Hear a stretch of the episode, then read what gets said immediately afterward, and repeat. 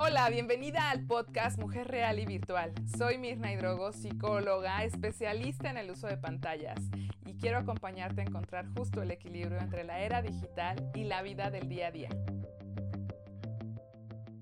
Hola, estoy feliz de estar contigo porque hoy vamos a hablar de nuestros esposos. Chan, chan, chan.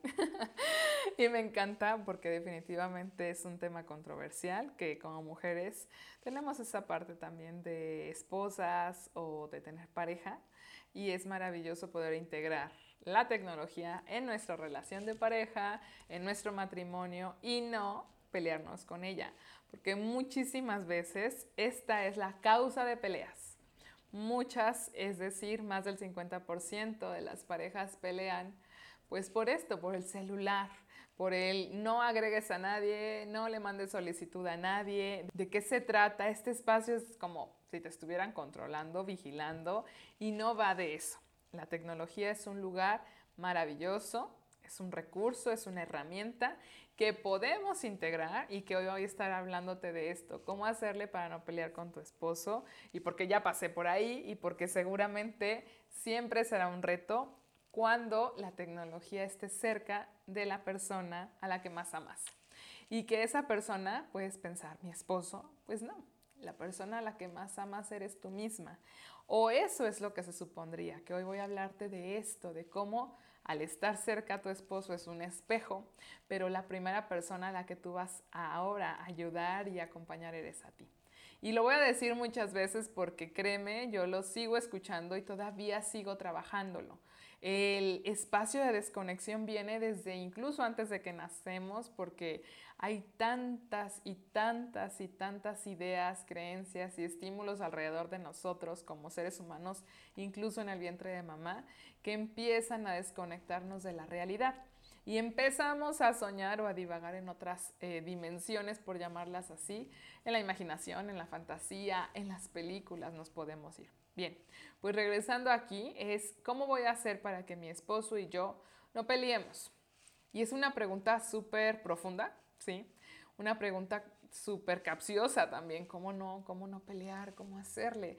Y créeme que era una duda que por muchos años viví y escuché al mismo tiempo tanto en las parejas que eh, iban conmigo a terapia, como en los padres que iban a llevar a sus hijos a terapia, como en mi propia relación de pareja, hasta pues el punto en donde ya no sabía si había una respuesta. Y hoy te quiero dar una respuesta. La respuesta es que cada una vamos a construir su propia realidad, su propio acuerdo como mujeres muchas veces tenemos esta carga mental, esta carga de dirigir, de organizar, que la comida, que la despensa. Y no quiero decir que sea una actividad exclusiva de mujeres, para nada. Al contrario, en mi familia, mi esposo y yo hacemos de todo, los dos. Y esto es así, pero a veces tenemos como en esa planeación toda la estructura de los hijos, las escuelas, las tareas, la comida y demás. Más allá de que desarrollemos todo, tenemos esa carga. ¿Y qué pasa? Ahora la tecnología nos puede ayudar a, liberar o a descargar un poco eso en agendas que son virtuales, en listas, en notas, en audios, en aplicaciones, que de hecho también te sugiero que aquí puedes buscar algunas que están dividiendo las tareas del día. ¿Por qué te sugiero esto y qué tiene que ver con la, tarea de ser pareja, con la tecnología? Que definitivamente la mayoría de las parejas no solo pelean por el celular, pelean por el dinero o pelean porque no los están llevando los hijos hacia un lugar de conexión. Y es porque puedes sumar la tecnología a tu pareja.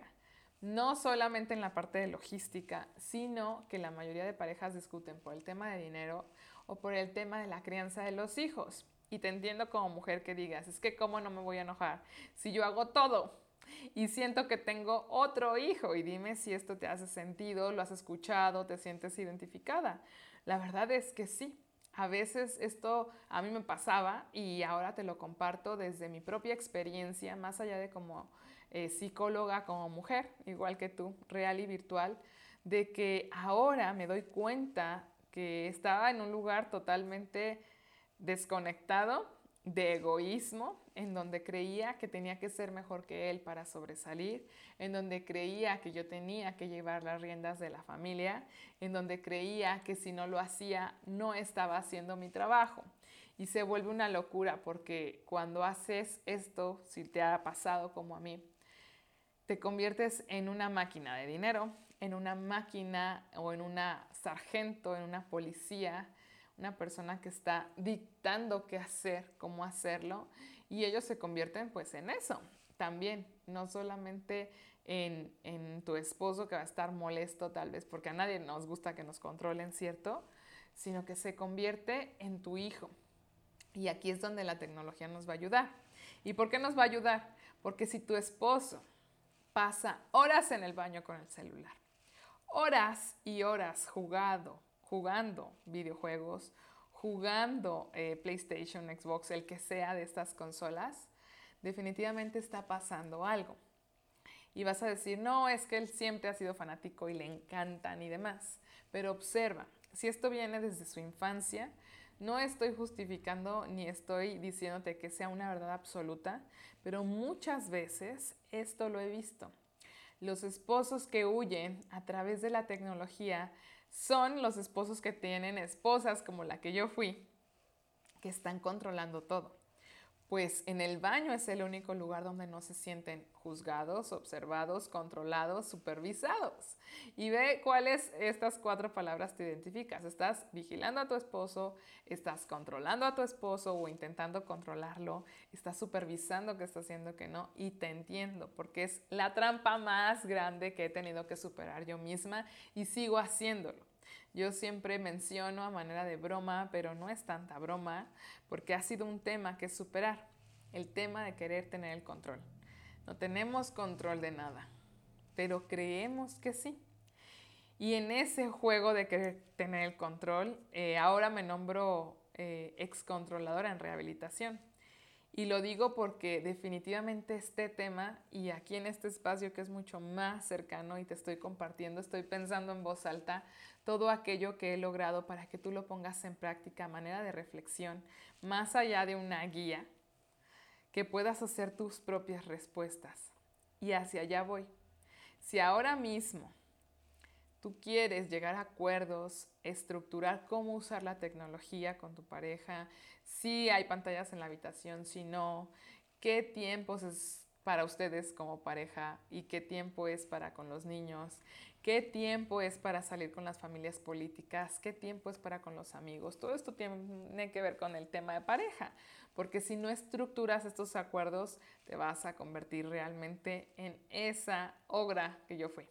Así que el objetivo acá es que te analices más que verlo a él y decir, es que él no deja el teléfono, es que él este, se escribe con alguien y no me dice quién es, es que él le pone contraseña a su celular, es que él no confía en mí, es que él me miente, es que, es que, es que, es que. Te sacudes esas excusas porque desde ahí no vas a poder salir. Desde ese lugar yo me sentía como pobrecita de mí y pues estaba en el lugar de la víctima y no tenía el poder. La víctima yo siempre lo visualizo, me lo imagino, como si fuera alguien que es una persona que no tiene poder y está realmente en un lugar donde pues tiene las manos atadas. Y como tiene las manos atadas, pues ya no puede hacer nada. Y desde ese lugar, por eso ahora te sientes tal vez estancada, porque tu esposo ya no te habla, no te contesta, se encierra en el baño y está simplemente ignorándote. Y toca toca definitivamente esa herida de, de la infancia, muy probablemente del rechazo, del abandono o de cualquier otro tipo de dolor que hayas tenido. Y es ahí donde viene el punto. Si tú quieres controlarlo, él quiere controlarte, tú quieres manipular la situación, él igual, ninguno de los dos cede, ninguno está abierto al diálogo, es ahí donde viene lo mejor. Y vas a decir, esto no es lo mejor, Mirna, esto es lo peor, es dolorosísimo, ¿de qué me hablas? No, es que entiendo de qué te hablo porque estuve ahí y porque es lo mejor, porque si no hubiera estado en ese lugar, no podría haber sacado lo mejor de mi matrimonio. ¿Y qué es lo mejor? Poder hacer equipo, poderte compartir que ahora las cosas son diferentes, pero que llevan una serie de pasos. Lo primero es observarte a ti, no hay más. Y esto tal vez lo has escuchado mil o dos mil o millones de veces, pero hasta que lo hagas te va a hacer sentido. Dime si te ha pasado que hay algo que ya te sabes, pero no lo puedes llevar a la práctica. Y eso es justo porque el saberlo, el tener conciencia, no significa pues ya ser experta. Es como si ya alguien te enseñara cómo y observaras a alguien conducir, pero nunca te has subido a un coche. No es lo mismo, ¿cierto? Puedes saber la teoría, puedes haber leído cómo, puedes haber observado a alguien, pero necesitas tú subirte al coche, ponerte el cinturón, acomodar tus espejos, mirar hacia el frente, ver que tenga agua, gasolina y todo lo demás y prender el motor hacia el camino. No hay otra forma de aprenderlo. Todas las escuelas que existen es a través de ese proceso, por lo menos hasta hoy. Lo mismo sucede con la pareja. Por más que hayas vivido otras relaciones, por más que hayas vivido otros procesos, incluso con este eh, proceso que ya llevas con esta persona, con este eh, matrimonio, todos los días se va escribiendo. Por eso ese es el, el espacio y el proceso que te quiero decir. Ahora escribe tu propia historia, ahora escribe tus propios acuerdos, ojo, ahora escribe tu propia realidad de forma virtual y de forma humana. Te mando un abrazo, me despido por hoy, pero te espero en el siguiente capítulo.